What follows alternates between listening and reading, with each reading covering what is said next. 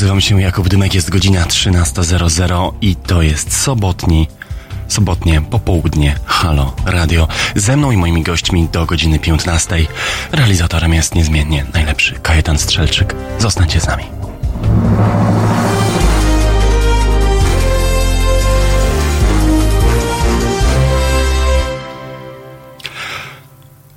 Drodzy Państwo, dzisiejszą sobotnią audycję należy zacząć od tradycyjnego polskiego narzekania, ale obiecuję, że uzasadnionego. Bo jeżeli słyszycie mój głos częściej niż raz do roku, na przykład raz na tydzień lub dwa w tych sobotnich audycjach, to nie trzeba wielkiego wysiłku, żeby usłyszeć, że dziś nie brzmi on tak, jak powinien. Powietrze w Warszawie i w całej Polsce z nielicznymi szczęśliwymi wyjątkami Trójmiasta, czy jak podpowiada mi Kajetan z Kielszczyzny, jest po prostu trujące. I tak jak mój program stroni od tematów zmian klimatycznych, ekologii czy energetyki, lub przynajmniej nie jest poświęcony im w całości, jak na przykład audycja Halo Ziemia Agaty Skrzypczyk, którą serdecznie polecam.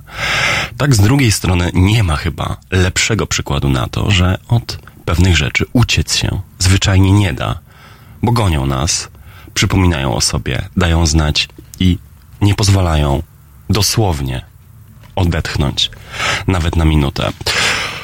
To jest fatalne, że w sytuacji, w której coraz mniej z nas jeździ samochodami, coraz mniej z nas e, prowadzi ten ekspansywnie konsumpcyjny tryb życia. E, coraz e, powszechniejsze są jednak jakieś zdrowe, zdrowsze, bardziej odpowiedzialne, zrównoważone, ekologiczne sposoby konsumpcji, komunikacji, życia codziennego.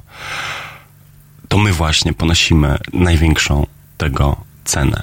Masakra. Jest to absolutnie, absolutnie niedopuszczalne i być może E, ten mój e, tak emocjonalny wstęp do dzisiejszego programu e, może wydawać się, cokolwiek zabawny czy śmieszny, a w szczególności pewnie tym z Państwa, którzy dziś tego problemu na własnej, na własnej skórze znosić nie muszą, to nie sposób e, o tym nie powiedzieć. E, w dzisiejszym programie nie będziemy wyłącznie użalać się i wyłącznie skupiać na tym, co tu i teraz, bo porozmawiamy sobie o najbliższych tygodniach na polskiej scenie politycznej w związku z nie da się tego ukryć, nabierającym tempa wyścigiem prezydenckim.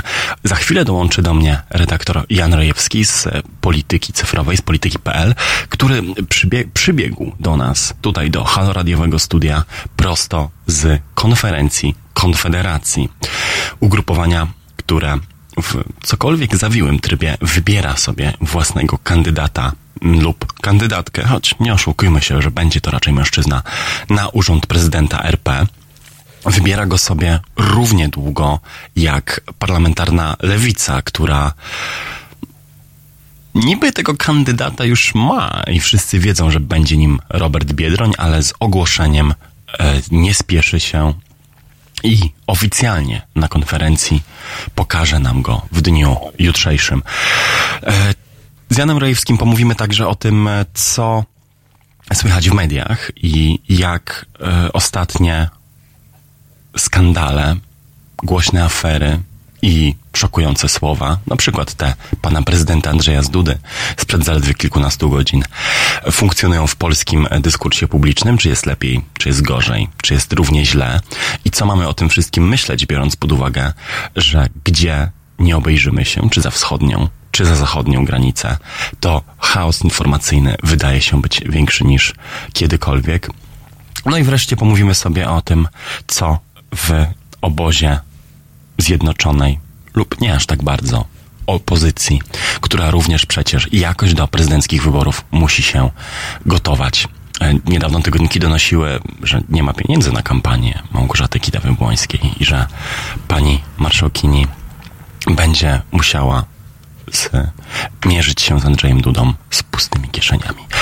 To tyle w pierwszej godzinie naszego programu z Jankiem Rojewskim. O godzinie 14 dołączy do nas do studia Agato Diduszko-Zyglewska, radna miasta stołecznego Warszawa, która opowie o swoich wysiłkach na rzecz pozbawienia honorowego obywatelstwa miasta stołecznego Warszawy, biskupów, hierarchów kościelnych zamieszanych w skandale pedofilskie w kościele katolickim. Agata Liduszko-Zyglewska opowie, dlaczego e, jej walka o to, ażeby tym hierarchom kościoła katolickiego odebrać honorowe obywatelstwo, idzie tak powoli lub nie idzie wcale. Jakie są tego przyczyny? Jaka droga y, za nią i co jeszcze musi się wydarzyć, żeby to y, mogło żeby ta droga mogła dobiec końca.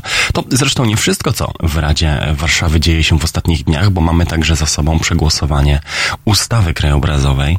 Tak jak zacząłem od tego, że w naszych miastach dzieje się źle, tak w drugiej godzinie pomówimy również trochę o tym, co dzieje się lub dziać będzie się lepiej, bo Pozornie rzecz jasna wydawać się może, że tematy smogu i szyldozy ze sobą się nie łączą, ale w gruncie rzeczy problem założycielski jest ten sam. Jest to chaos, sobie państwo, taki rozbuchany, postszlachecki indywidualizm, który każdemu każe oglądać się wyłącznie na kraniec własnego podwórka.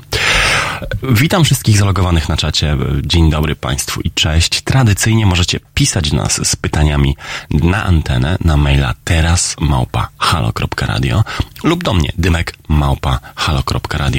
Możecie pisać w kanale YouTube i na naszej stronie na Facebooku. Piszcie zadawajcie pytania albo do Jana, świeżo, prosto z konferencji Konfederacji, albo od godziny 14 do Agaty Diduszko-Zyglewskiej i bądźcie z nami przynajmniej do tej 15 w to dzisiejsze szare, zadymione, dławiące, sobotnie popołudnie. Słyszymy się za chwilę.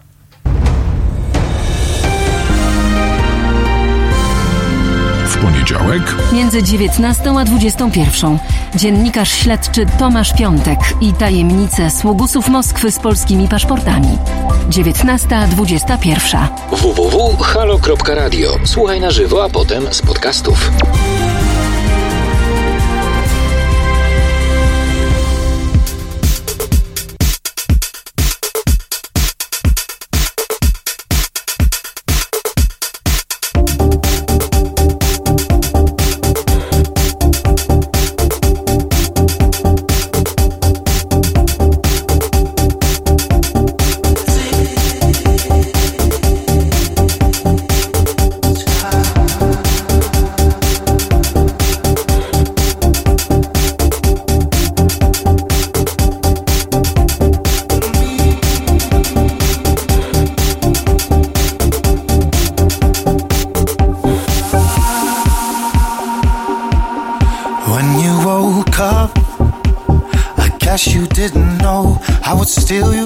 look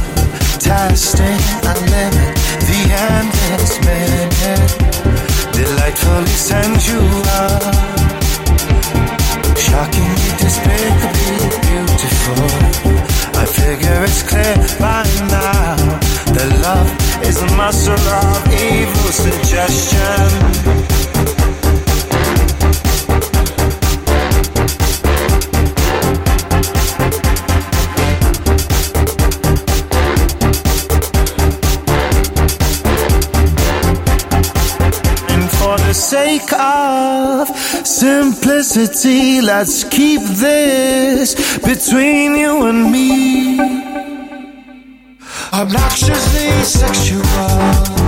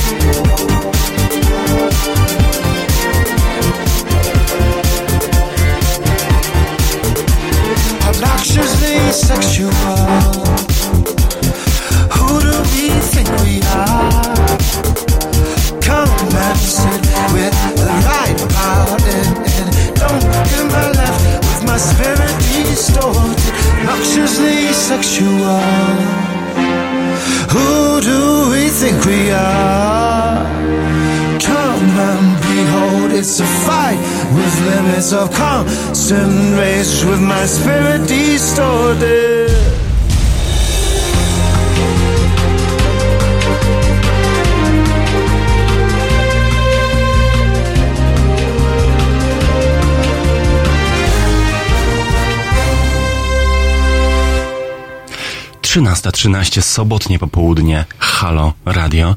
Widzę, że mój smogowy rancik z pierwszej części naszej rozmowy cieszy się Państwa odzewem, bo piszecie, że u Was nie jest lepiej. Niech odezwą się także ci, u których jest lepiej, jeśli są wśród nas tacy. I piszcie, gdzie w ogóle z tej Warszawy nieszczęsnej dzisiaj po audycji powinienem uciec. Przyjmę każdą sugestię. W naszym studiu jest już e, Jan Rejewski, Polityka.pl. Dzień dobry, cześć. Dzień dobry. Zapowiedziałem cię, że jesteś u nas wprost z, jak sam powiedziałeś, najważniejszego politycznego wydarzenia dzisiejszego popołudnia, czyli konferencji Konfederacji, która ma charakter, jak rozumiem, już finału pora wyborów prezydenckich w tym ugrupowaniu. E, tak, jest to finał. Nie powiedziałbym, że jest najważniejsze, powiedziałbym, że jest najciekawsze, bo panowie postarali się o to, żeby urozmaicić e, to wydarzenie i zbudowali dosyć zawiły system em, wyborczy, który miał wyłonić kandydata Konfederacji. To jest takie połączenie fantazji o systemie wyborczym Stanów Zjednoczonych z konklawy. Bo na początku y, przeliczono poparcie dla Konfederacji w ostatnich wyborach w poszczególnych regionach. Te regiony podzielono na głosy elektorskie. Więc mm, panowie walczyli zarówno o głosy swoich wyborców, które przeliczały się na głosy elektorskie. Najwięcej na Mazowszu to 44 głosy, do wygrania najmniej na Opolszczyźnie 6 głosów. I z tymi elektorami dzisiaj e, przyjechali na, na Wolę, gdzie już na takim konklawę będą sobie wzajemnie przekazywać głosy, aż któryś otrzyma 50% poparcia. Co najmniej. Co tam się działo na miejscu? Czy to było połączone z jakąś e, polityczną, kampanijną e, formułą wystąpień polityków, czy to był wyłącznie taki kongresik, na którym delegaci wstawali z miejsc i, i przekazywali To jest raczej kongresik. symboliczne To jest raczej poparcie? kongresik. Mhm. Faktycznie oni wiedzą, co robią. Mieli 16 spotkań wcześniej e, w całej Polsce, więc y, już są na finiszu i e, część jest tym zmęczona, część jest podekscytowana. No, bardzo ciekawe rzeczy zadziały się w tym stronnictwie ko- korwinistów, gdzie okazało się, że Korwin nie jest nawet drugim wyborem e, swoich sympatyków. E, No to ciekawe. Pierwszym jest e, Artur Dziambor, 37-letni nauczyciel angielskiego z Gdańska, który przyjmuje taką, e, jest taki facetem jest słusznej postury, dosyć takim jowialnym, misiowatym trochę, miłym zwyczajnie, sympatycznym gościem, który, który proponuje swoim wyborcom trochę to, co Platforma Obywatelska proponowała w 2001 roku. I, małe państwo. Małe państwo, y, wsparcie dla firm jednoosobowych, y, niski ZUS. To są, to są tego typu postulaty i on zdecydowanie chciałby przejść w stronę no, jakiegoś takiego, jakiegoś te- takiego centrum y, i jakoś ucywilizować y, tą frakcję, co oczywiście mu się nie uda, bo mając z jednej strony narodowców, z drugiej Grzegorza Brauna, to jest y, misja y, skazana na porażkę, ale on sam jakiś kapitał polityczny na tym buduje. Rozumiem, no ale też chyba nie po to są wybory prezydenckie, żeby przechylić ideologiczny wektor całej swojej formacji w tę czy inną stronę, prawda? Oni chyba między sobą po prostu muszą wyłonić kogoś, kto zbierze dzięki swojej ekscentryczności, charyzmie czy radykalizmie najwięcej głosów do maja. Y, Ta formuła była na tyle ciekawa, że pozwoliła pierwsza zdetronizować Korwina Króla. e, W tym sensie, że wcześniej, kiedy oczywiście w partii Korwin, w partii Wolność, partii Wolność i Praworządność, partii UPR e, i wszystkich innych partiach Janusza Korwin-Mikkego odbywały się wybory, ale one były zorganizowane na tyle jawnie, że gdyby pojawili się jacyś odszczepieńcy, to szybko zostaliby wyrzuceni poza nawias partii i w tym wypadku głosowali wyborcy. Y, co pozwoliło jednak y, pokazać, że, że ten wolnorynkowy elektorat, ile by procent nie liczył, nie wiem, 4, 5, 3, y, oczekuje czegoś innego i tam pewnie też w związku z tym jakieś zmiany zajdą.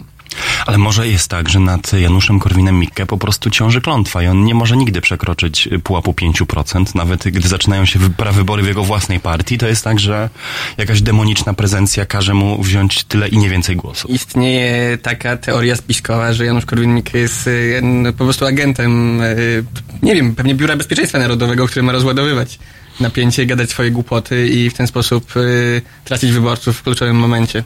I tak dba o nas od tych 30 lat. No, i gdy, gdyby tak było, należałyby mu się za konsekwentne sabotowanie różnych inicjatyw. Restituta. tak, przynajmniej, przynajmniej. No to, to już jak e, my się doszarpiemy do władzy, to będziemy rozdawać te ordery. E, Powiedz mi, a co ty osobiście myślisz o e, tej prezydenckiej stawce e, Konfederacji? Co ona nam mówi o dzisiejszej prawicy, o dzisiejszej Polsce i o tym, jak wyglądała będzie kampania 2020 roku?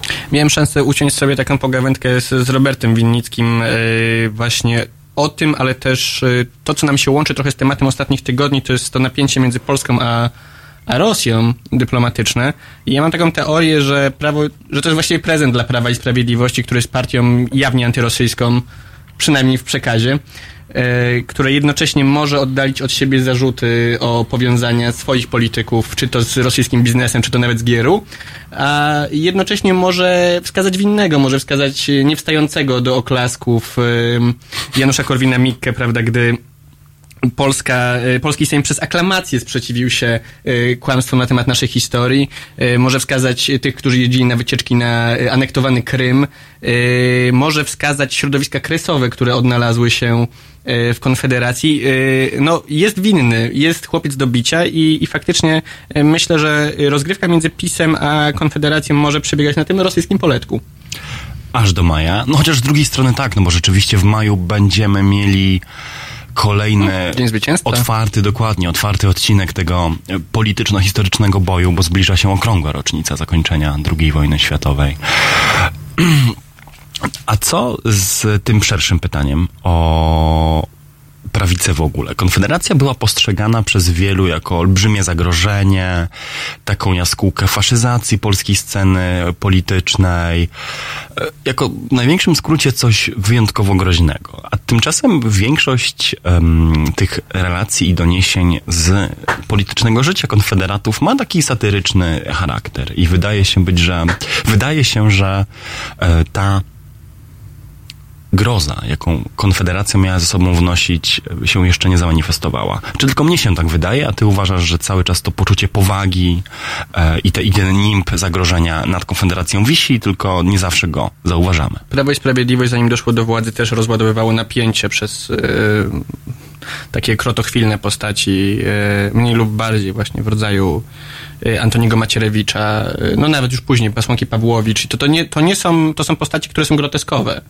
Są przerysowane, tak? Gdyby ktoś mi je o, nich opo, wyłącznie opowiedział, to bym nie uwierzył, że istnieją. E, Więc e, tutaj myślę, że tym bardziej, jeżeli Konfederacja wzbudza śmiech, y, tym, tym może być nawet groźniejsza. Dlaczego?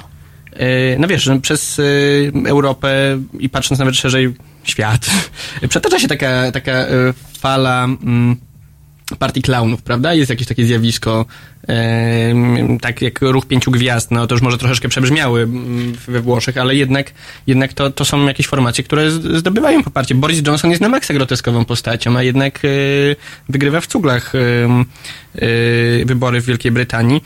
Y, boję się, autentycznie boję się polaryzacji, w tym sensie, że y, wielonurtowa, republikańska w sensie amerykańskim konfederacja może zdobywać różnych zwolenników, może ich sobie upychać po różnych kątach. Y, Coś podobnego próbuje robić lewica i widać, że obie formacje na tym zyskały. Nie było ich w parlamencie, a teraz są. Tymczasem, no dobra, to trzy słowa polemiki, ale nadchodzące najbliższe wybory to są jednak wybory prezydenckie i z tego co widzimy, tam stawki podzielone są w sposób niezwykle proporcjonalny. To znaczy PiS w sondażach, tak jak dominował, tak dominuje. Największą partią opozycyjną, niezależnie od tego co robi, dalej jest Platforma Obywatelska. Lewica konsekwentnie trzyma się zaś tego trzeciego miejsca. O wejście na podium walczą ze sobą to nowe PSL Kosiniaka-Kamysza z przystawką w postaci Kukiza i właśnie Konfederaci. Tu się nic nie zmienia i chyba popularność poszczególnych kandydatów i kandydatek w tym prezydenckim wyścigu również odzwierciedla trochę ten, ten, ten porządek na drabince. Dlaczego zatem y, mamy, mamy uważać, że coś ze strony Konfederatów nam w tym politycznym sezonie grozi. Dlaczego, w- g- gdzie na horyzoncie upatrujesz ich możliwość przebicia się do przodu i zagrania jakiejś istotniejszej partii w polityce w Polsce? Mamy połowę stycznia. To jest moment, kiedy w 2015 roku pierwszy raz stąpnęło poparcie nawet dla nie, nie dla Bronisława Komorowskiego, co dla Platformy Obywatelskiej. I dopiero wówczas było zwiastunem tej katastrofy, która wydarzyła się kilka miesięcy później. Więc jeżeli chodzi o wszelakie em, spekulacje, to byłbym na razie ostrożny. Oczywiście masz rację, że ten kształt sceny politycznej jako taki się utrzymuje, tak? Między powiedzmy majem a październikiem, między wyborami do Europarlamentu a do Sejmu. Nie, nie przeżyliśmy żadnej rewolucji.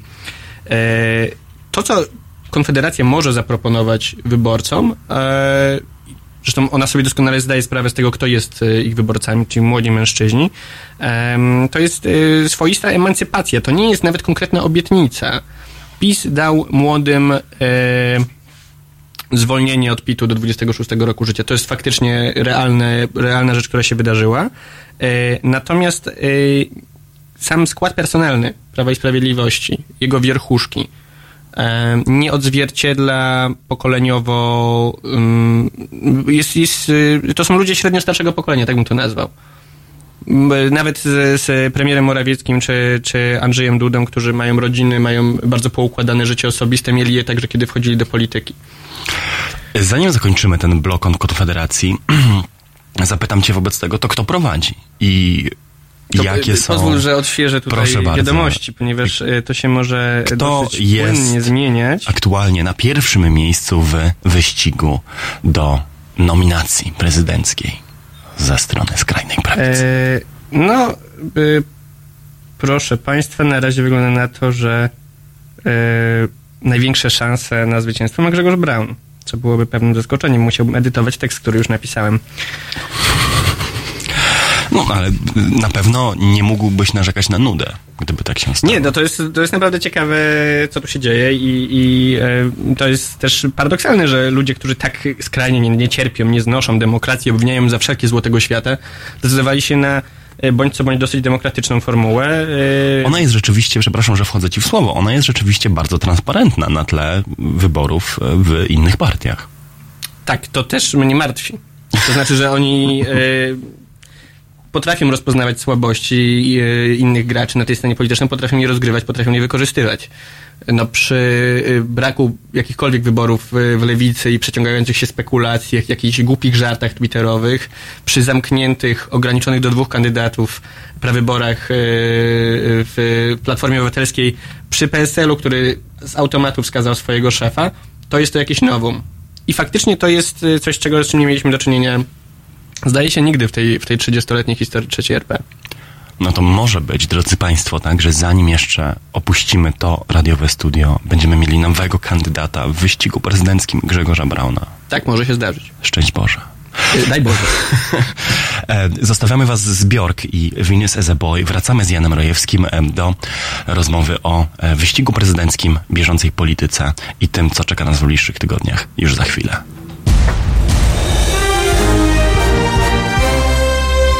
Dziś. Od 17 do 19 Estera Prugar i jej kulturalnie muzyczni goście. 17-19. www.halo.radio. Słuchaj na żywo, a potem z podcastów.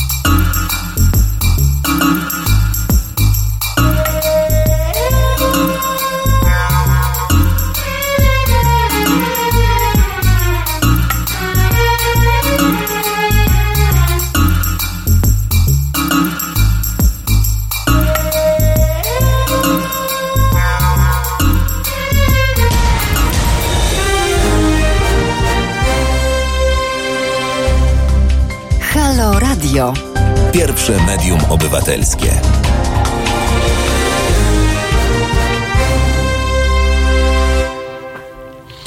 Trzynasta trzydzieści to jest sobotnie popołudnie Halo Radio i ja nazywam się niezmiennie. Jakub Dymek, ze mną jest Jan Rojewski, polityka.pl. Dzień dobry. Dzień Cześć. dobry. Powiedz mi, ten temat wypłynął między nami oboma e, już chwilę temu w e, trakcie tego, jak na antenie zostawiliśmy Państwa zbiork, więc wypadałoby go pociągnąć. E, Od kilku dni nasze dziennikarskie środowisko rozprawia głośno o, no właśnie, jak byś to nazwał? O ujawnieniu, o rzuceniu podejrzenia, o postawieniu wprost sprawy domniemanych powiązań e, finansowych, towarzyskich e, i politycznych pomiędzy portalem Wirtualna Polska i Solidarną Polską Zbigniewa Ziobry. Nawet nie wiedziałem, że to tak się rymuje. Nie było E, zamierzone. Tak, tak, tak.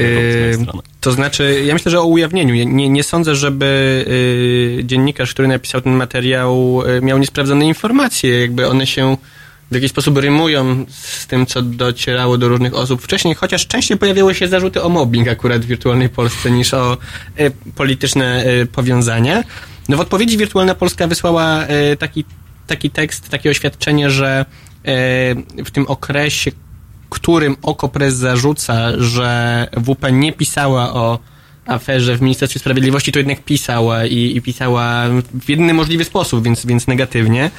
E, I gdyby patrzeć na liczby tekstów, to to też jest jakaś prawda, co nie zmienia faktu, że być może e, Tomasz Machała również e, zablokował jakieś teksty wcześniej. No, być może tu wszyscy, wszyscy mówią prawdę i oczywiście jeżeli tak się stało, to on powinien ponieść za to konsekwencje. Jest to wbrew jakiejkolwiek etyce dziennikarskiej. Ale ym, wydaje mi się, że skala oburzenia jest trochę nadmiarowa.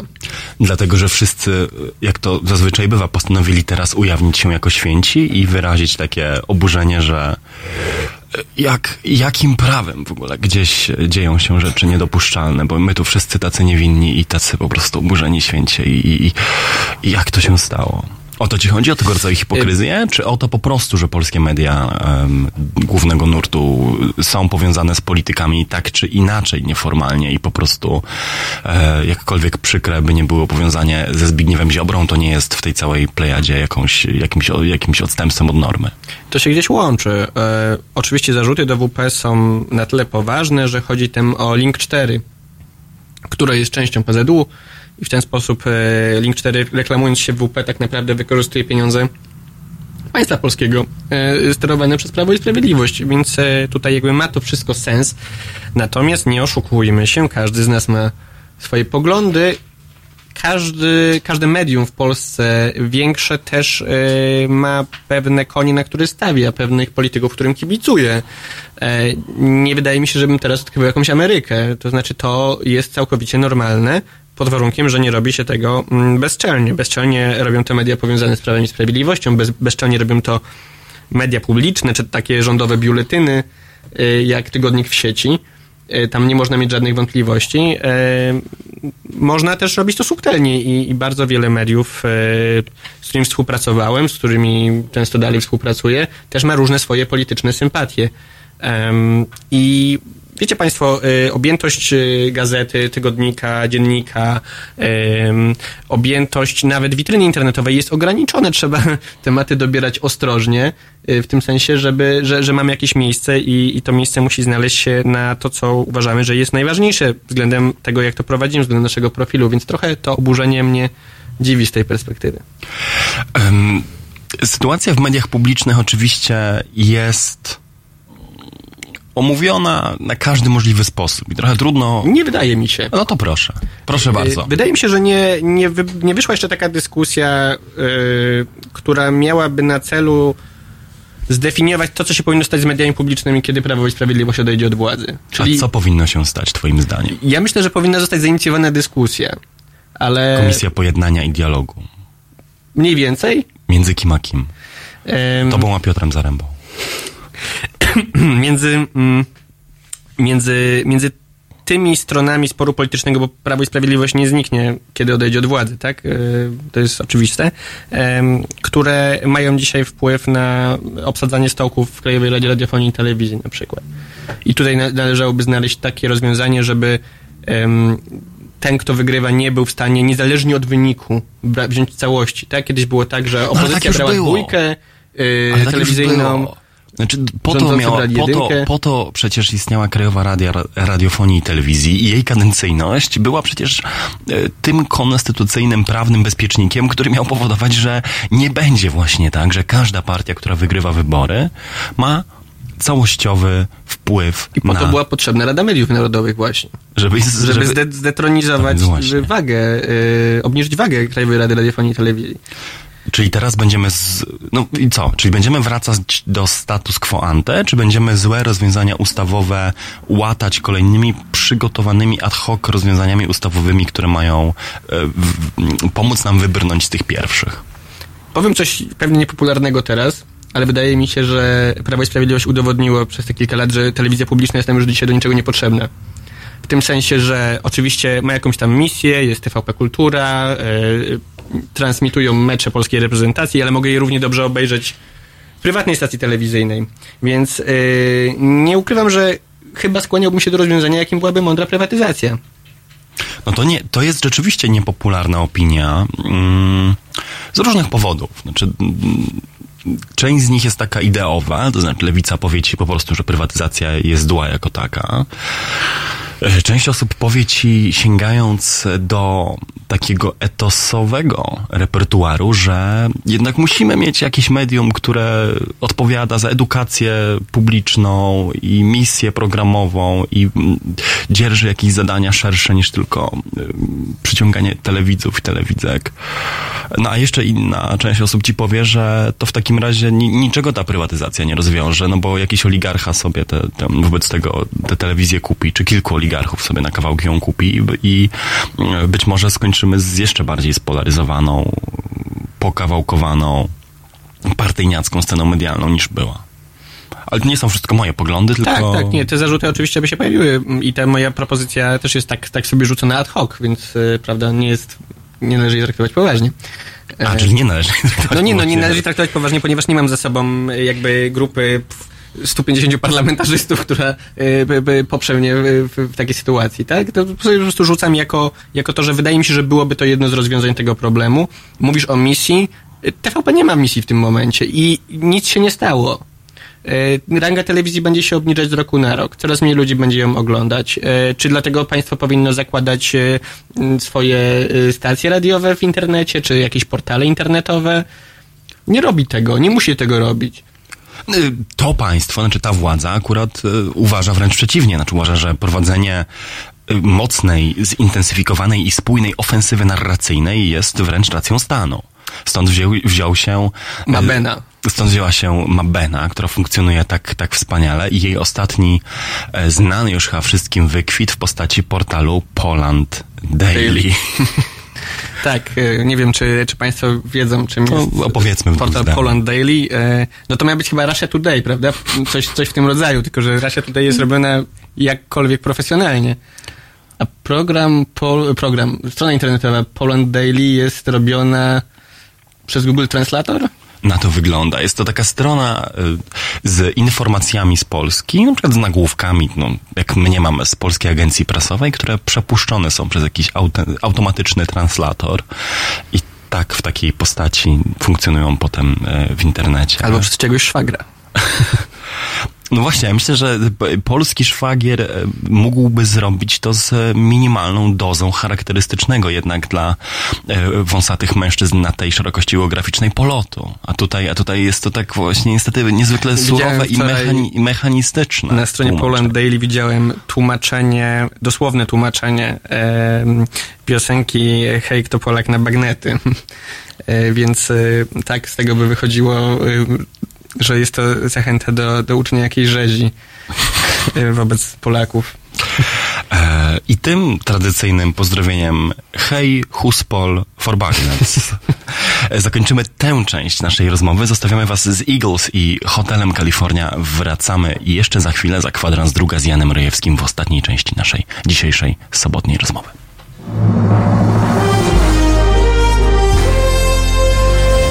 To proste. Żeby robić medium prawdziwie obywatelskie, potrzebujemy Państwa stałego wsparcia finansowego.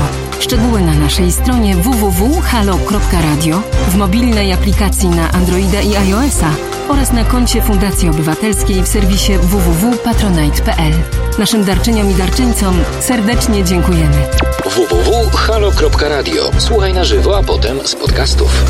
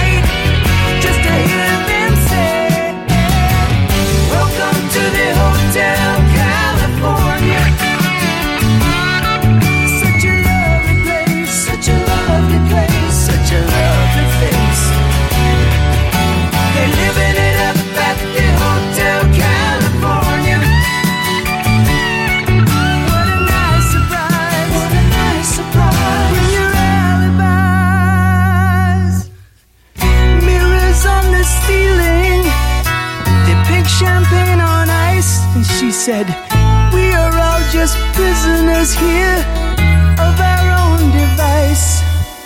And in the master's chambers, they're gathered for the feast. They stab it with their stealing eyes, but they just can't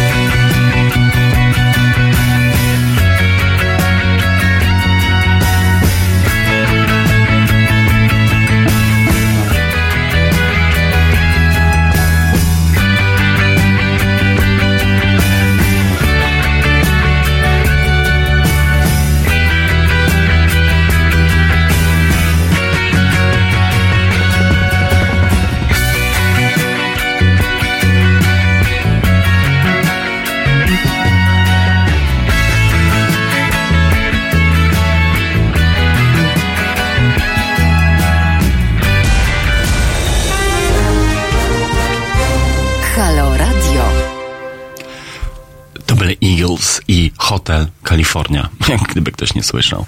13.47, e, cały czas ze mną jest Jan Rojewski, Polityka.pl. Dzień dobry, cześć. Dzień dobry. W ostatniej części naszej rozmowy mamy już wyniki. Mamy Tak. już wyniki. Kto będzie twoim kandydatem na prezydenta? No moim nie.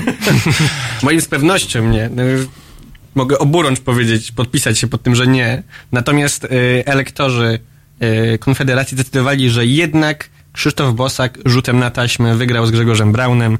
Także Krzysztof Bosak oficjalnie kandydatem Konfederacji na prezydenta RP. Y, nie jest to jakieś gigantyczne No zaskoczenie, ale emocje były. Emocje były, bo, bo z tego, co to, jak to obserwowałem, to mm, pewien brak konsekwencji wkradł się w szeregi korwinistów, którzy nie do końca wiedzieli, co z tymi swoimi głosami zrobić. Janusz Korwin-Mikke parł do tego, żeby popierać jednak Grzegorza Brauna. Nie wszystkim się to podobało, także y, tam emocje były do, do ostatniego gwizdka, można by powiedzieć, no ale on już padł. Y, Krzysztof Bosak, 37-letni em, y, kandydat, znany państwu na pewno, były poseł, obecny poseł, em, Tancerz, Y, Tancerz, erudyta. erudyta, człowiek o przedziwnym zeznaniu majątkowym, gdyż y, z niego wynika, że w zeszłym roku zarobił 11 tysięcy złotych, co nawet jeżeli ktoś nie zarabia dużo, ja nie zarabiam dużo, ale y, na, Ale nawet na tobie ta 11 kwota tysięcy złotych to jest jednak wrażenia. cholernie mało, więc tak jak się mówi, Krzysztof Bosak jest y, utrzymywany przez brata, który to z kolei y, w, y, robi w pożyczkach i to gdzieś wysoko, w Vivusie, vivus.pl. Jeżeli Państwo oglądają film na CDA, to, to tam, tam często jest reklama e, tego, tego pożyczkobiorcy, więc już wiedzą Państwo, z kim to jest wszystko powiązane. No, pierwsi widzę, ujawniamy tutaj misterny plan e, wypromowania kandydatury Przez chwilówki. przez, przez, przez e, o, nabijanie obejrzeń Bridget Jones na cda.pl. To nie jest, drodzy Państwo, kryptoreklama, to jest co najwyżej przeciętny dowcip. Um, Janie, mm, to nie jest rzeczywiście zaskoczenie, tak jak mówiłeś. Ja skądinąd nie uważam, żeby komentowanie e, urody kandydatów miało wiele wnosiło do dyskusji, ale jest coś ciekawego w tym wyścigu prezydenckim, jak ktoś zauważył, że jest to taka sztafeta mydełkowatych mężczyzn. A co to znaczy? To znaczy, że mamy nadreprezentację takiej figury politycznej w tym wyścigu, jak taki rumiany, pocieszny, taki pyzaty m, kawaler. No, tak Świetnie się, bym się nadał. no słuchaj, e, nie spełniasz kryterium wieku i to jest jedyny twój minus. Znaczy w tym sensie, że niestety, niestety razem z Marceliną Zawiszą e, musicie kilka lat jeszcze, żeby stanąć w szranki o urząd e, e, prezydenta RP poczekać. No ale ktoś, ktoś zauważył, że taka socjologiczna e, jakiś rys tych, tych postaci rzeczywiście jest. To może brzmieć zabawnie, ale jakoś się e, mm, to, ta, ta stawka prezydencka w tym roku po prostu odróżnia od tego, co mieliśmy dotychczas w trzeciej RP. Tak, bo mieliśmy takich e, prawdziwych, nieokrzesanych populistów w tym wyścigu, zawsze jakichś. Mieliśmy Gdyby- kandydatów e, protestu, tak. Mieliśmy też mężów stanu po prostu, szefów swoich ugrupowań. W tym roku jest po prostu inaczej. Mm, tak, gdyby y, chcieć wyciągnąć z tego jakiś wniosek, to można by powiedzieć w ten sposób, że żeby wygrać wybory prezydenckie, trzeba zgarnąć 9 milionów głosów, więc kandydat, który to zrobi, musi być najbardziej koncyliacyjny, najbardziej otwarty, naj, paradoksalnie najmniej wyrazisty, tak żeby nie mieć elektoratu negatywnego. Krzysztof Bosak ma duży elektorat negatywny, Robert Biedroń ma duży elektorat negatywny. Tutaj to się nie udało. Andrzej Duda świetnie sobie z tym radzi. Szymon Hołownia jeszcze nie wiemy, no ale ma przynajmniej e, dużą rozpoznawalność i jest wysoki. E, to są atuty z pewnością w tym wyścigu.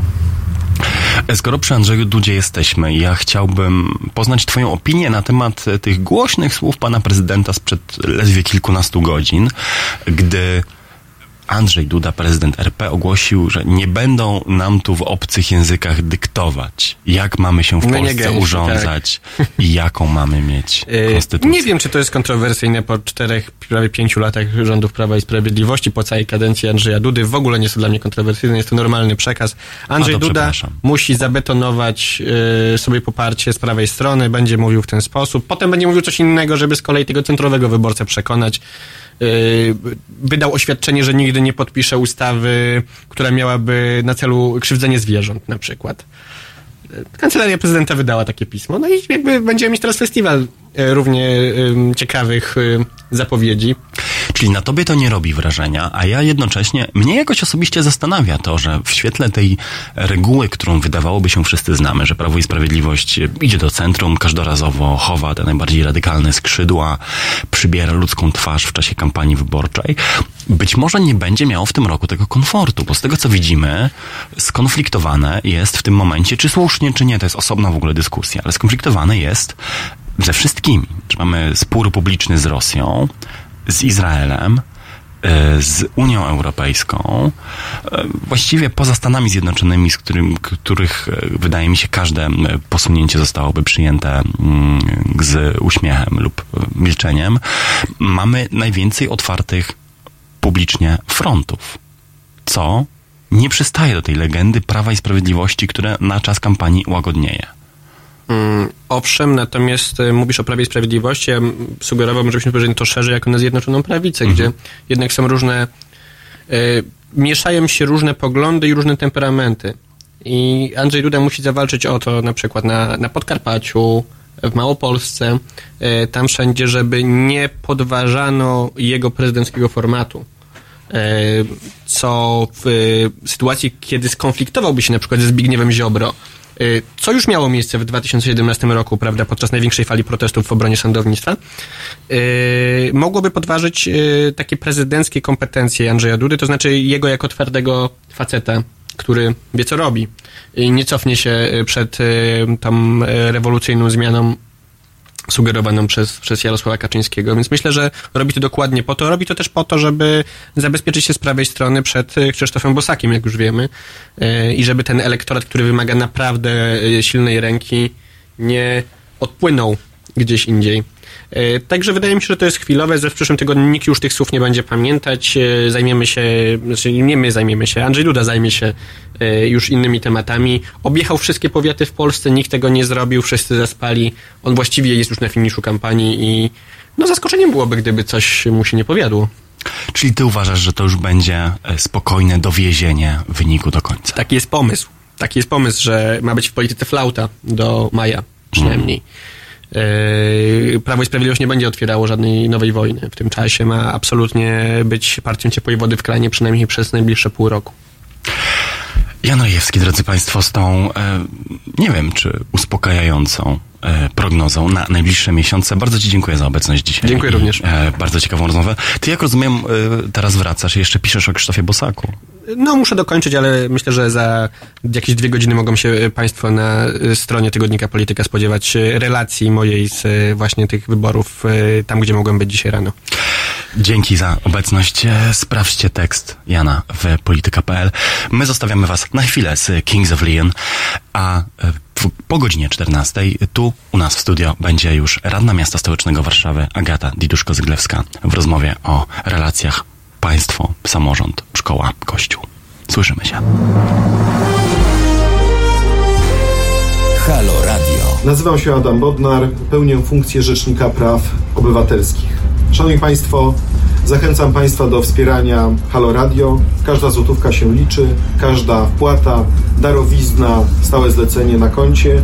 Ja również co miesiąc wspieram Halo Radio. Zachęcam Państwa również do tego samego. www.halo.radio ukośnik SOS.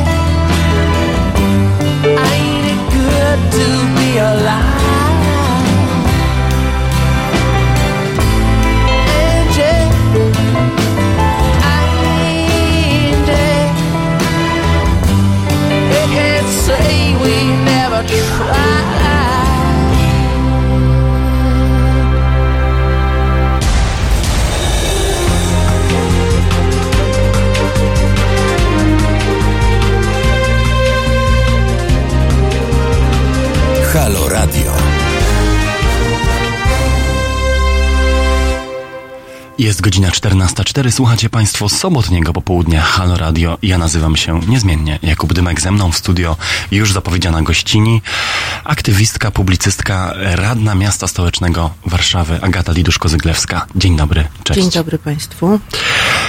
Tak jak zapowiadaliśmy, chciałbym e, zapytać Cię o pomysł odebrania honorowego obywatelstwa miasta stołecznego Warszawy, jak rozumiem, dwóm hierarchom kościelnym e, zamieszanym w tuszowanie e, kościelnej pedofilii. Czy dobrze w ogóle oddałem e, naturę sprawy? E, o co chodzi z tym pomysłem? Kiedy e, on powstał i e, na czym zasadniczo ta idea się opiera? ta sprawa rzeczywiście się już ciągnie od wielu miesięcy. A jej początek y, był w maju, czyli po premierze filmu Braci Sekielskich Tylko nie mów nikomu, ponieważ y, jednym z takich mrocznych bohaterów tego filmu jest właśnie arcybiskup y, Leszek Sławoj Głódź, który y, jak możemy zobaczyć w tym filmie, mm, odprawia tam taki huczny pogrzeb księdzu Franciszkowi Cybuli. To jest ten ksiądz, który przyznał się przed kamerą swojej ofierze i to też można zobaczyć w filmie. Do tego, znaczy przyznał się do tego, że po prostu wielokrotnie gwałcił tego człowieka, kiedy on był tam dziesięcioletnim chłopcem. E, Więc temu gwałcicielowi następnie z wielkimi honorami odprawia pogrzeb właśnie e, arcybiskup Głódź.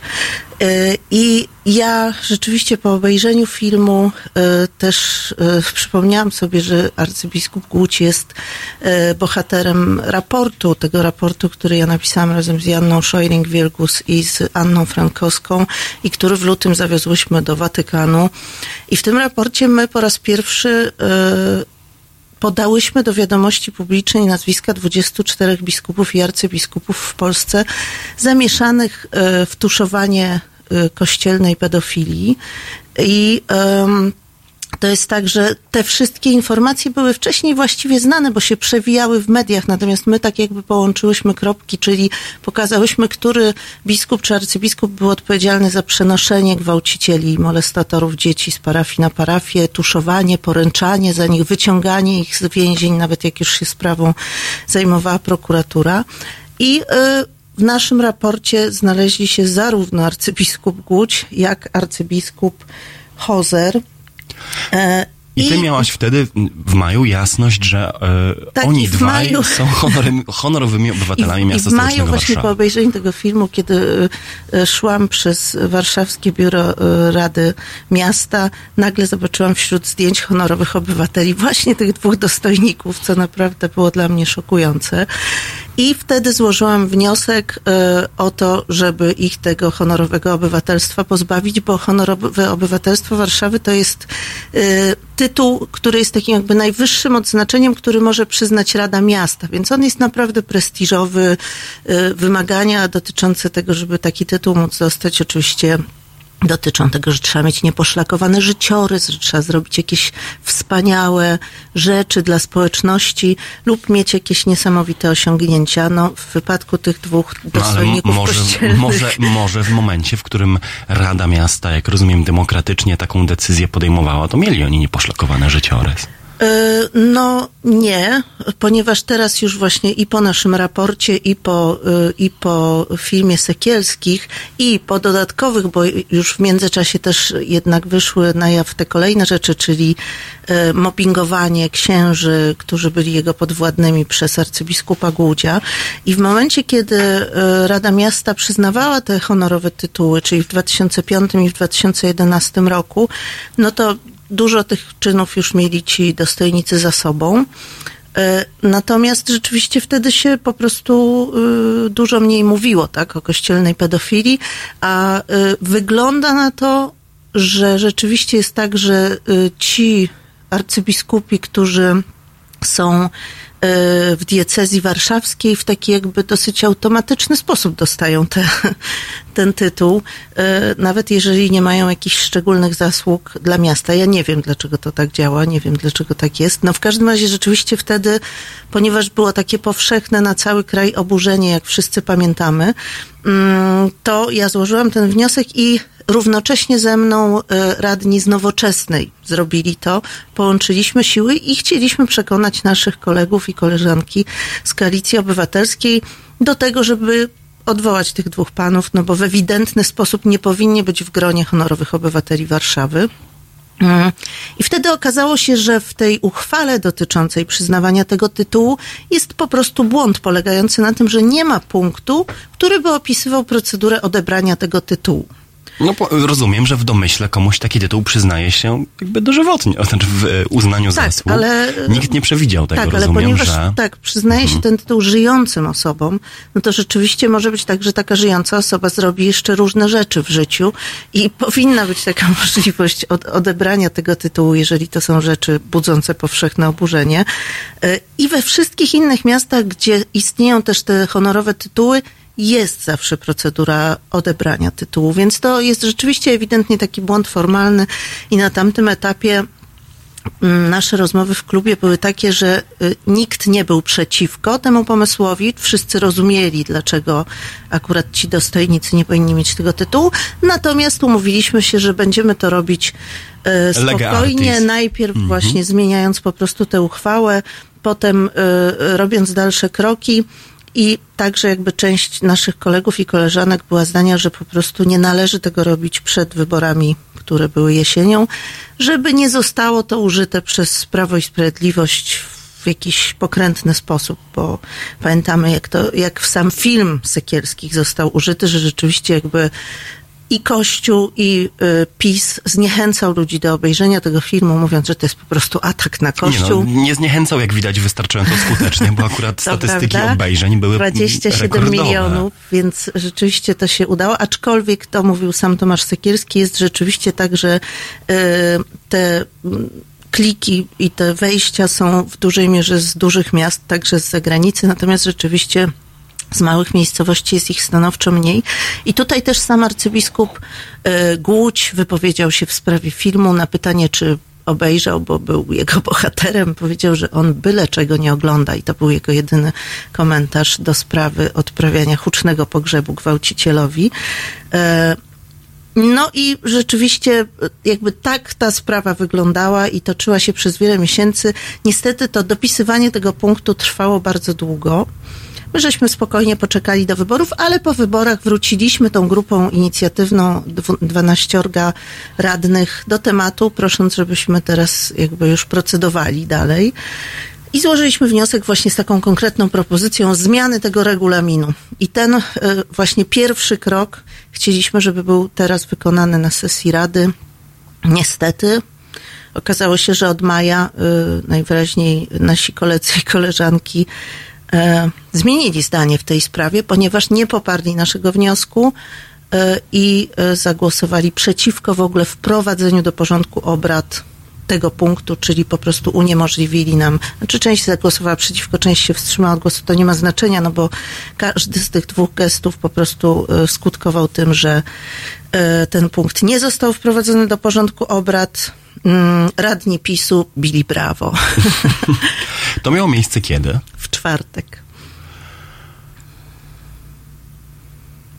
I od maja sprawa tkwi w martwym punkcie? Czy jest wręcz gorzej, należałoby powiedzieć, bo wręcz, jak rozumiem, e, wola polityczna przegłosowania tego rodzaju dokumentu się zmniejsza. Tak, no ja rzeczywiście mam poczucie, że jest taki lęk u kolegów i koleżanek z y, Platformy Obywatelskiej, którego ja nie rozumiem, bo y, mamy y, badania opinii publicznej przez te pół roku y, robione przez najróżniejsze źródła, tam Okopres, Gazeta Wyborcza, różne sondażownie i ze wszystkich tych badań wynika, że y, elektorat Koalicji Obywatelskiej ludzie, którzy głosują na te formacje, naprawdę mają dosyć bezkarności Kościoła i nietykalności Kościoła.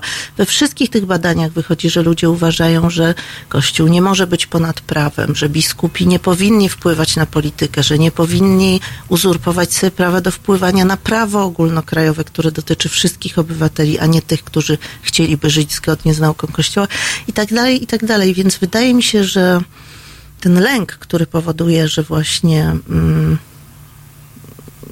wręcz po prostu nie można nawet podjąć debaty publicznej w tej sprawie, bo mi nawet nie pozwolono zabrać głosu na sali Rady Warszawy. E, Jest, jest dla mnie bardzo, bardzo niezrozumiały. No, pan przewodniczący Szostakowski podniósł dwa argumenty, których, z którymi ja się nie zgadzam. Jeden był taki, że jeżeli wprowadzimy punkt do regulaminu umożliwiający odebranie tytułu, który przypominam jest w każdym innym mieście, To, że jak ktoś inny, nieodpowiedzialny, przejmie władzę, to będzie mógł poodwoływać wszystkich honorowych obywateli Warszawy, wśród których są różne wspaniałe osoby, także postaci historyczne. E, No ale wiemy po czterech latach rządów PiSu w Polsce, że jak ktoś nieodpowiedzialny przejmie władzę, to zrobi z prawem, co będzie chciał, więc ten argument nie ma znaczenia. Nie zmieniajmy prawa na lepsze, bo ktoś może go źle użyć, tak? No to raczej nie ma sensu.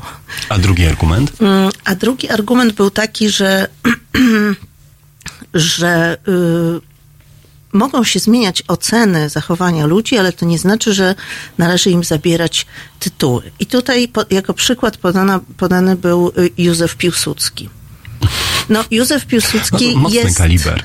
y, jest jednak postacią historyczną, tak? I rzeczywiście jakby teraz możemy różnie oceniać różne etapy jego przywództwa i też różne jego działania, natomiast jest postacią historyczną, a tutaj w tym wypadku tych dwóch arcybiskupów Głudzia i Hozera mówimy o żyjących, wysoko postawionych, mających wpływ na życie Kościoła i wypowiadających się publicznie osobach.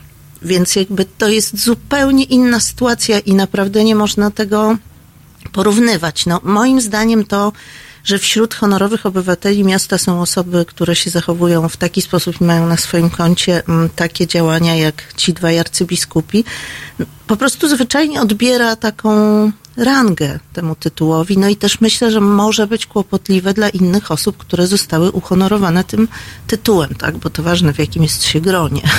No, rozumiem, że y, ten sprzeciw, y, nawet być może wśród y, osób, o których mówisz, których oburza e, hipokryzja i milczenie Kościoła w sprawach skandali seksualnych, jest to, że odebranie honorowego obywatelstwa e, tym dwóm bis- arcybiskupom byłoby poczytywane jako gest polityczny. Gest y, e, mający charakter rozliczenia przez mm, przez, no właśnie, polityczne, polityczne ciało, jakim jest Rada Miasta Stołecznego Warszawy i oni boją się, tak domniemywam, mogę domniemywać, boją się, że to byłby kolejna, kolejna salwa, czy kolejny taki akord wojny kulturowej, którą potem Kościół i polityczna, religijna prawica wykorzysta na swoją rzecz.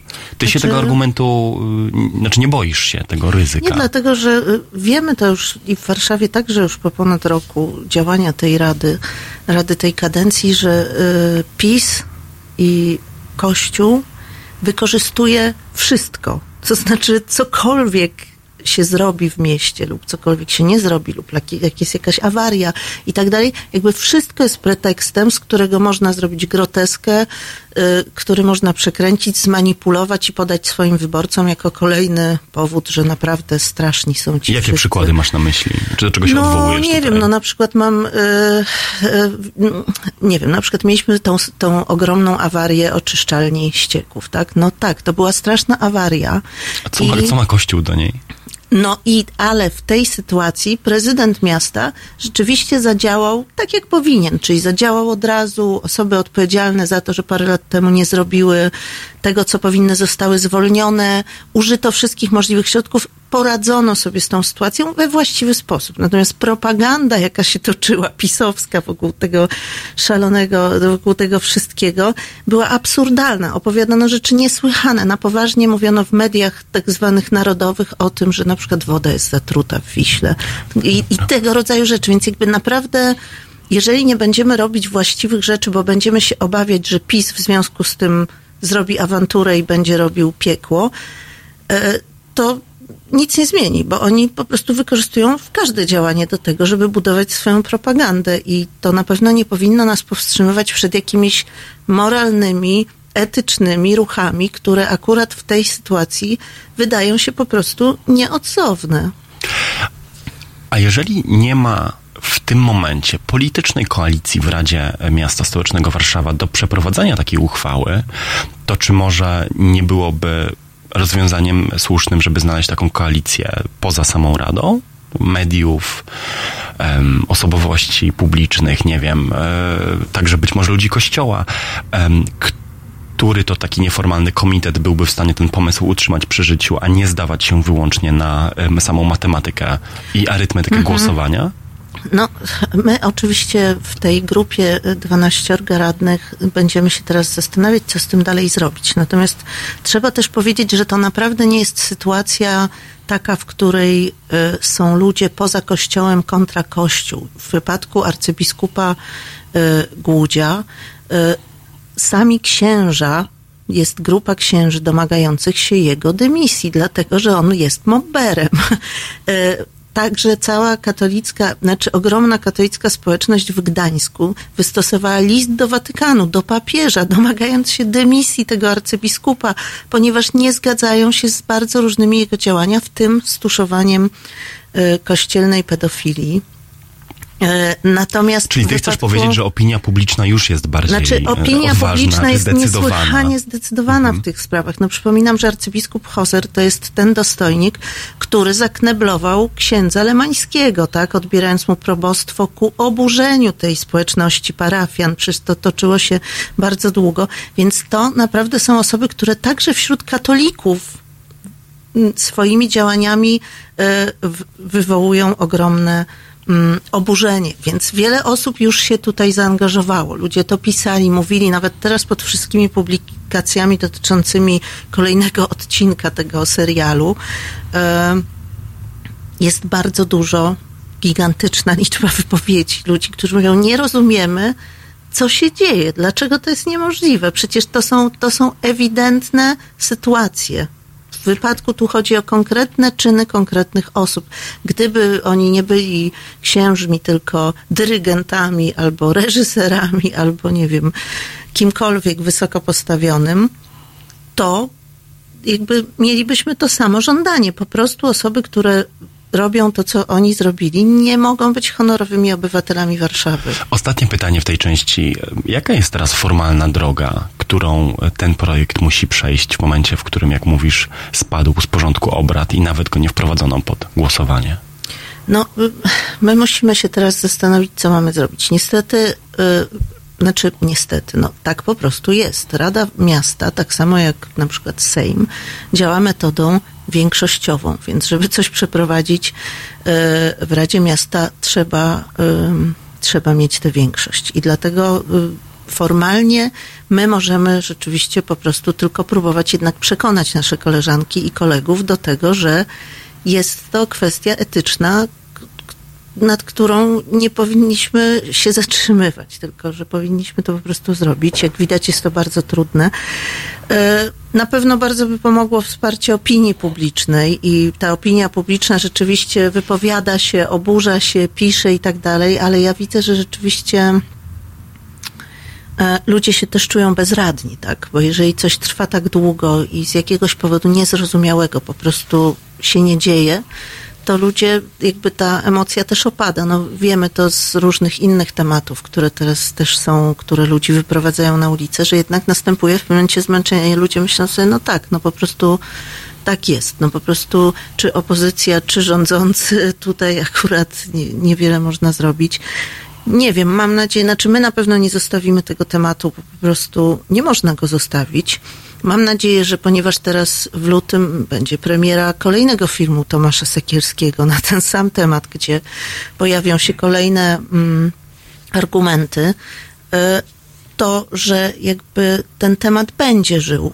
I ja też myślę, bo mm, słyszę, jakby czytałam pani przewodnicząca Rady Warszawy, powiedziała, że po prostu ona nie chciałaby, żeby ten temat stał się jakimś tematem z, w trakcie y, wyborów prezydenckich. No A, ja myślę, że jednak nie da się tego uniknąć, szczerze mówiąc. Znaczy po prostu myślę, że również Koalicja Obywatelska będzie dostawała od ludzi pytania o swoją relację z Kościołem, bo naprawdę y, działania Kościoła w ostatnich latach stały się na tyle opresyjne wobec dużej części społeczeństwa, że ten temat, znaczy nie da się go nie poruszyć w trakcie kampanii prezydenckiej i tutaj to, czy my się zajmujemy tą sprawą, czy nie, pewnie też będzie tematem. Agata Diduszko-Zyglewska, my do tej rozmowy jeszcze na chwilę wrócimy po dżemie i listami do M.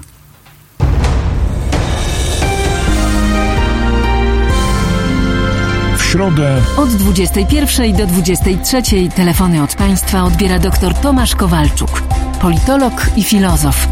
Rozmowa, dialog, zrozumienie i żadnej agresji. 21-23. Zapraszamy.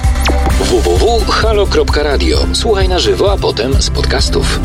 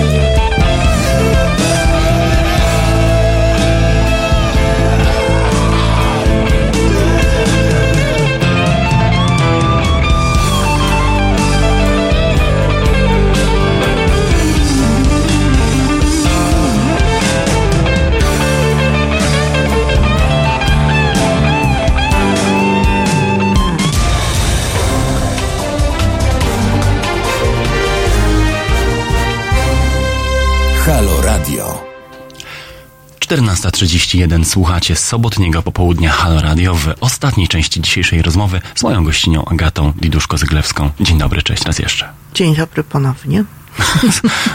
Z taką, z taką blazą powiedziałaś, a przecież e, poruszymy tematy dla odmiany nieco bardziej optymistyczne, czy nieco bardziej e, rzutujące jakieś pozytywne światło na przyszłość. Mówię do przegłosowanej, popatrz mnie, jeżeli się mylę, również w czwartek, uchwały krajobrazowej dla miasta stołecznego Warszawy, e, a żeby powiedzieć wprost, z pierwszym krokiem na drodze do zakończenia powszechnej szyldozy.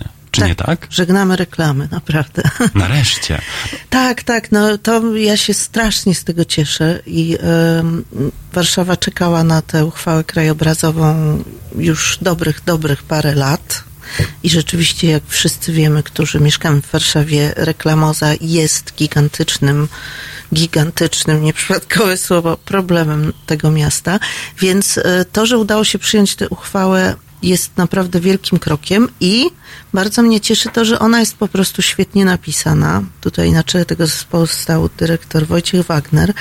E, I dla mnie najważniejsze w tej uchwale jest to, że ona po prostu wprowadza wreszcie kary które są pieniężne, które są sążniste, czyli jest wreszcie sankcja, bo problem ze wszystkimi regulacjami do tej pory polegał na tym, że regulacje były, że nie wolno wieszać tu, nie wolno tam i tak dalej. Natomiast sankcje były właściwie symboliczne. W związku z tym opłacało się reklamodawcom płacić kary i szpecić miasto. Natomiast teraz rzeczywiście w tej uchwale zapisane są takie kary, że one już nie są symboliczne i po prostu to nie będzie zwyczajnie opłacalne.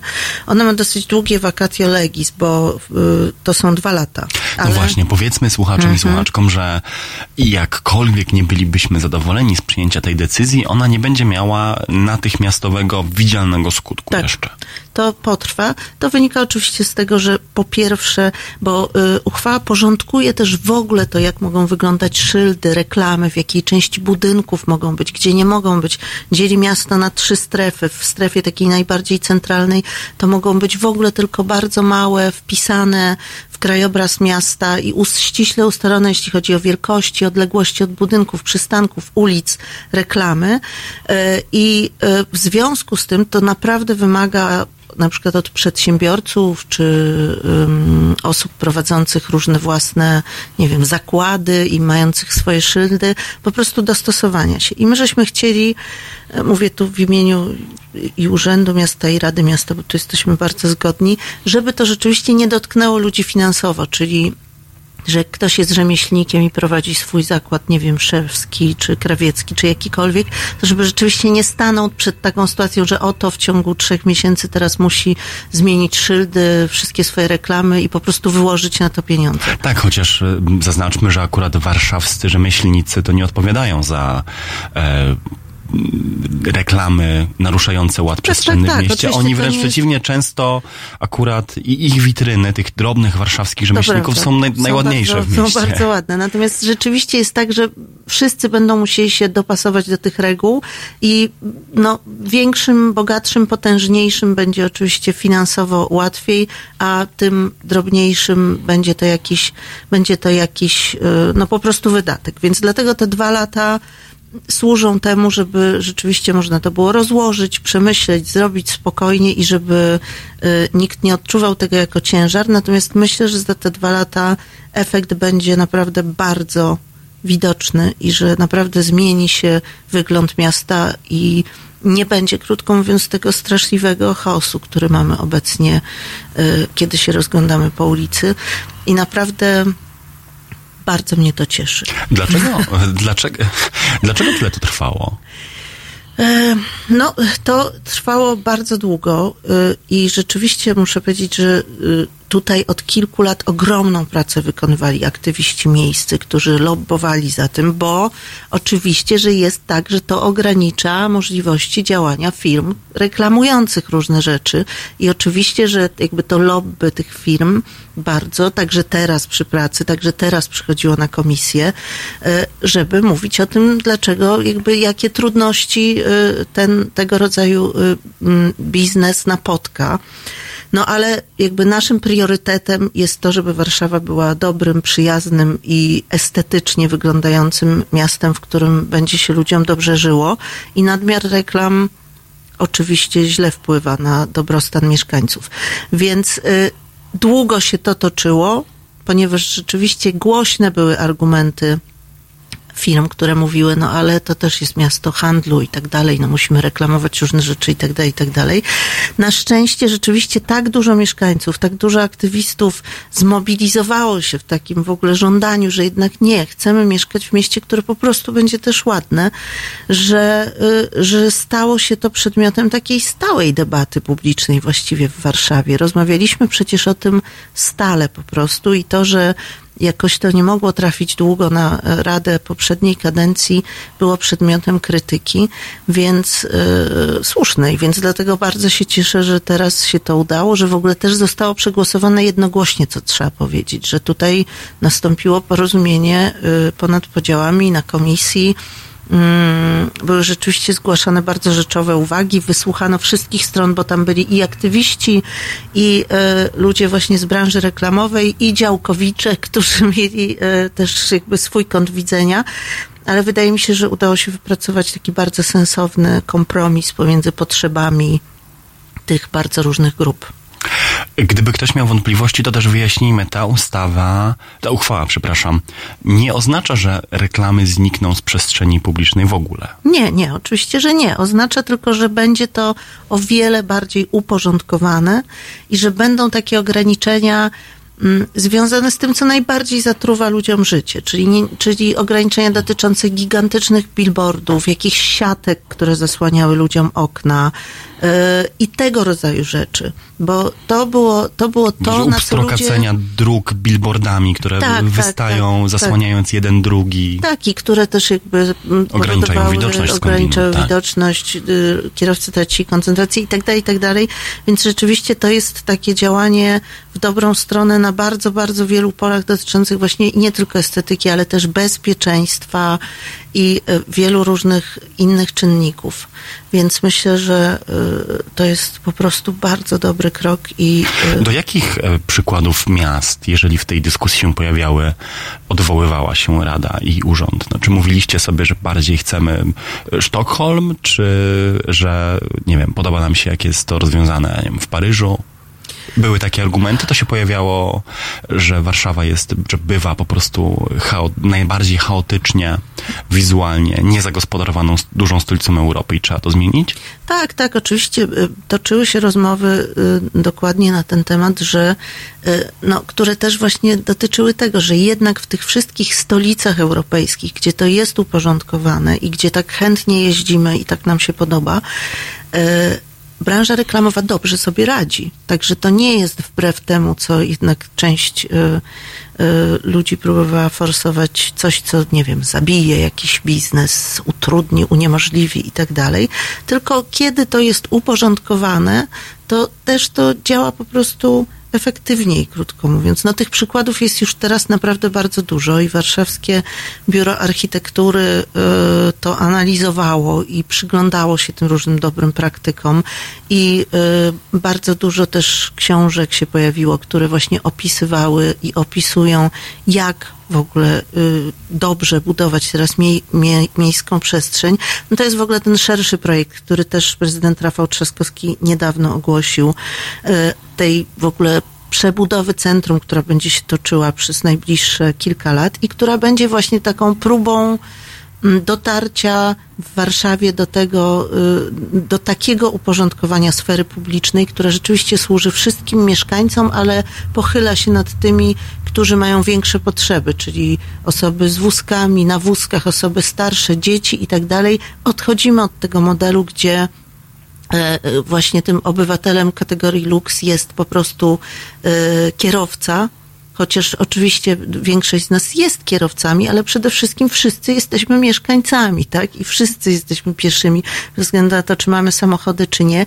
I miasto bezpieczne i miasto zdrowe to jest takie miasto, które jednak właśnie na pierwszym miejscu stawia bezpieczeństwo, mm, wygodę tych słabszych, tych, którzy, y, y, którzy potrzebują którzy potrzebują właśnie, nie wiem, chodnika, zieleni, ścieżki i tak dalej. I bardzo mi się podoba ten kierunek. Zresztą myślę, że dzisiaj przynajmniej ci, którzy są, mieszkają w Warszawie i wczoraj chyba nie mają co do tego wątpliwości, bo wczoraj dusiliśmy się tutaj z powodu smogu. Zaczęliśmy od tego, znaczy ja zacząłem e, dzisiejszą audycję, że są takie problemy, od których uciec się nie da, bo mówiąc dosłownie, duszą nas i kładą nam nogę na gardle. Co zrobić? Ja wiem, że kończy nam się czas, ale musimy się chyba pożegnać ze słuchaczami, słuchaczkami, odnotowując na fakt. E, Co zrobić z tak potwornym smogiem w polskich miastach, który nie daje nam żyć? No niestety nie obejdzie się bez e, takich radykalnych zmian, tak? Czyli naprawdę jednak musimy iść w kierunku zwężania ulic, zmniejszania liczby samochodów prywatnych jeżdżących po mieście, usuwania kopciuchów. Te wszystkie rzeczy na przykład w Warszawie się już dzieją i to jest świetne, natomiast rzeczywiście musimy to zrobić w całej Polsce. No i oczywiście odejście od węgla, który nas wszystkich truje, jest rzeczą absolutnie kluczową. Jak wiemy, teraz ta sytuacja wygląda niestety dosyć dramatycznie, jeśli chodzi o decyzje polityczne podejmowane y, w tym kontekście. No ale musimy mieć nadzieję, że to się zmieni, bo w innym wypadku naprawdę zapłacimy za to wszyscy zdrowiem. Już płacimy, jak wiemy, płacimy. kilkadziesiąt Ja się- tysięcy osób umiera z powodu chorób związanych właśnie z płucami i tak dalej. No jest to sytuacja dramatyczna, nie oszukujmy się. E, Ja nie mam dzieci, nie jestem rodzicem, ale gdybym, gdybym je miał, to myślę, że takie dni jak wczorajszy, to, chyba skłaniałyby mnie do wystąpienia z jakimś pozwem zbiorowym przeciwko władzom RP, jeżeli chodzi o jakość powietrza. E, Agata Diduszko-Zyglewska, aktywistka, publicystka, radna miasta stołecznego Warszawy, była gościnią drugiej godziny mojej dzisiejszej audycji. Dziękuję Ci bardzo. Dziękuję bardzo, do usłyszenia. Do usłyszenia. Dzięki, że byłaś.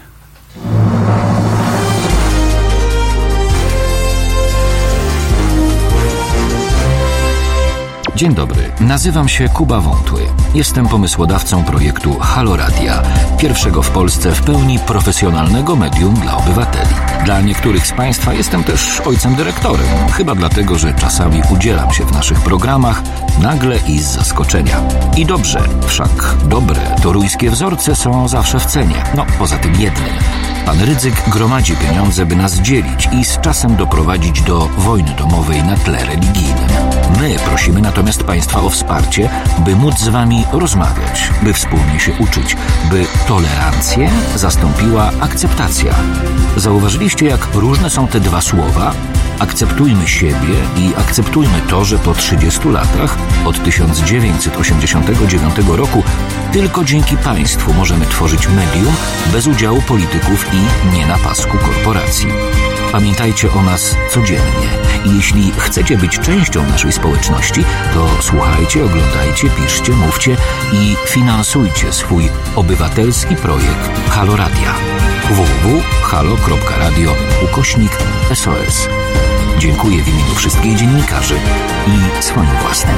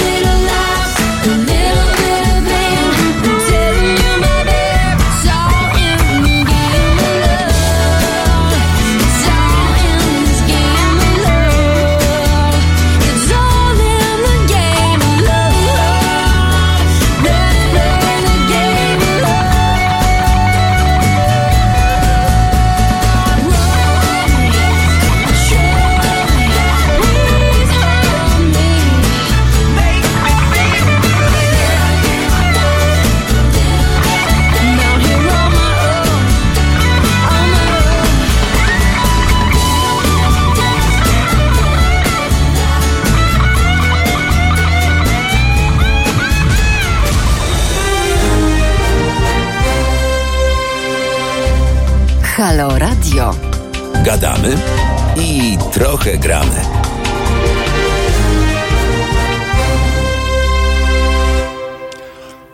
Jest 14.49, słuchacie sobotniego popołudnia Halo Radio, a właściwie już należałoby powiedzieć, kończycie go słuchać, bo będę się z Państwem żegnał. Jeżeli e, przegapiliście dowolny segment dzisiejszej rozmowy, czy to rozmowę z Janem Rojewskim z godziny 13.15, czy rozmowę z Agatą Diduszko-Zyglewską z godziny 14, to bez problemu złapiecie nas w każdej aplikacji podcastowej, z jakiej korzystacie, czy będzie to Spotify, Apple Podcasts, Google Podcasts, czy nasza Halo radiowa aplikacja. Moje sobotnie audycje zazwyczaj są do odsłuchania już od poniedziałkowego poranka. A my, zanim się pożegnamy, czy ja, zanim się z Państwem pożegnam, to zarazem z kimś się przywitam. Mój kolega Mariusz Gzyl, autor audycji po godzinie 15 jest już tu w studio. Cześć. Cześć, dzień dobry, witam Państwa bardzo serdecznie. Ach, sporo zmian ostatnio w przepisach ruchu drogowego mm, i okazuje się również, że w działalności WORDów tych słynnych, czyli Wojewódzkich Ośrodków Ruchu Drogowego, e, wszystko podobno, czyli wszystkie te zmiany mają na celu, żeby ten kursant, kandydat na kierowcę był, uwaga, mniej zestresowany. Więc e, mimo, że prawo jazdy nie jest obowiązkowe, to teraz rozumiem, niektórzy traktują przystąpienie do tego egzaminu jak rodzaj matury. E, Ładunek emocjonalny, jaki w nich tkwi, widocznie uniemożliwia im prawidłowe funkcjonowanie podczas egzaminu. Jak to wygląda, jak to będzie wyglądać i jak to by mogło wyglądać, porozmawiamy z Tomaszem Matuszewskim, to jest wicedyrektor warszawskiego WORD-u, mm, który mam nadzieję wszystko nam wyjaśni, bo oczywiście pojawiły się też głosy, że e, no skoro będą przeorganizowywane te mm, przepisy, bo na przykład y, egzaminator nie może wziąć na swoje barki więcej niż dziewięciu takich pacjentów na egzamin, żeby funkcjonował w pełni świadomie i komfortowo, to się pojawiły głosy, że e, po prostu trzeba będzie więcej za to wszystko płacić. Jaka jest prawda, dowiemy się, dowiemy się po 15. Mariuszu, powiedz mi, bo ty jeździsz samochodem.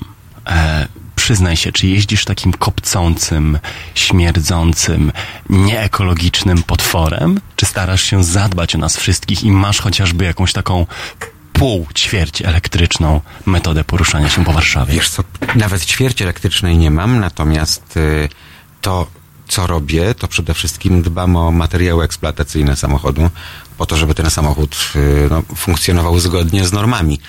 Nie wycinam filtrów DPF, nie robię tym podobnych cyrków. Y, Wiem, że to nie ma większego znaczenia dla większości, co pokazała afera Dieselgate, bo teraz Łokik 120 milionów przyłożył, ale to w żaden sposób nie przełoży się na nie wiem, zmniejszenie potencjału wizerunku grupy Volkswagena, bo przyznajmy, kto bierze pod uwagę to, że jego samochód będzie bardziej ekologiczny, czy mniej, gdy go kupuje. Większość obywateli kieruje się właśnie solidnością, kieruje się portfelem przede wszystkim. E, Bardzo ważna sytuacja ostatnio. Wzrosły ceny przy ładowarkach samochodów elektrycznych. No i jest burza. No to po co ci ludzie kupili samochody elektryczne? Żeby być ekologiczni, czy żeby jeździć za darmo, korzystając z groszowych opłat za kilowatogodzinę? Myślę, że to i tak będzie coraz powszechniejszy proceder, bo przecież no, jeżeli będzie przybywać tych samochodów, tak jak jest, nie wiem, w Holandii, y, w Danii, czy w innych y, wyżej rozwiniętych państwach, to to będzie problem, tak? Bo już teraz niektórzy narzekają, że tych ładowarek darmowych jest mało, a nie każdy ma możliwość pod blokiem sobie gniazdko podłączyć, więc e, to jasno pokaże, czy my zmierzamy naprawdę w kierunku ekologii, czy bardziej tego, że nie ma tańszego samochodu w eksploatacji niż elektryczny. Tak czy inaczej, e, należy mieć nadzieję, że jednak w kierunku ekologicznym coś się zmieni, bo muszę ci powiedzieć, ten smog mnie osobiście morduje. Mnie też morduje, natomiast najgorsze jest to, że y, mordując y, nawet y, swoich najmłodszych, bo widziałem wiele osób jeżdżących kopcącymi samochodami z dzieciakami z tyłu na przykład, więc rozumiem, że tamten tył jest ekologiczny na kanapie, to co się z rury wydostaje już nie musi. Zostawiamy was z Princem i Purple Rain, Mariusz Gzyl i jego goście na antenie Halo Radio już od godziny 15. My słyszymy się, jak zawsze, ze mną i Kajetanem Strzelczykiem, moim realizatorem, w soboty od pierwszej.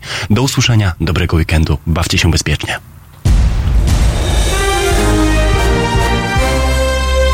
Dziś Od 17 do 19 Estera Prugar i jej kulturalnie muzyczni goście. 17-19. www.halo.radio. Słuchaj na żywo, a potem z podcastów.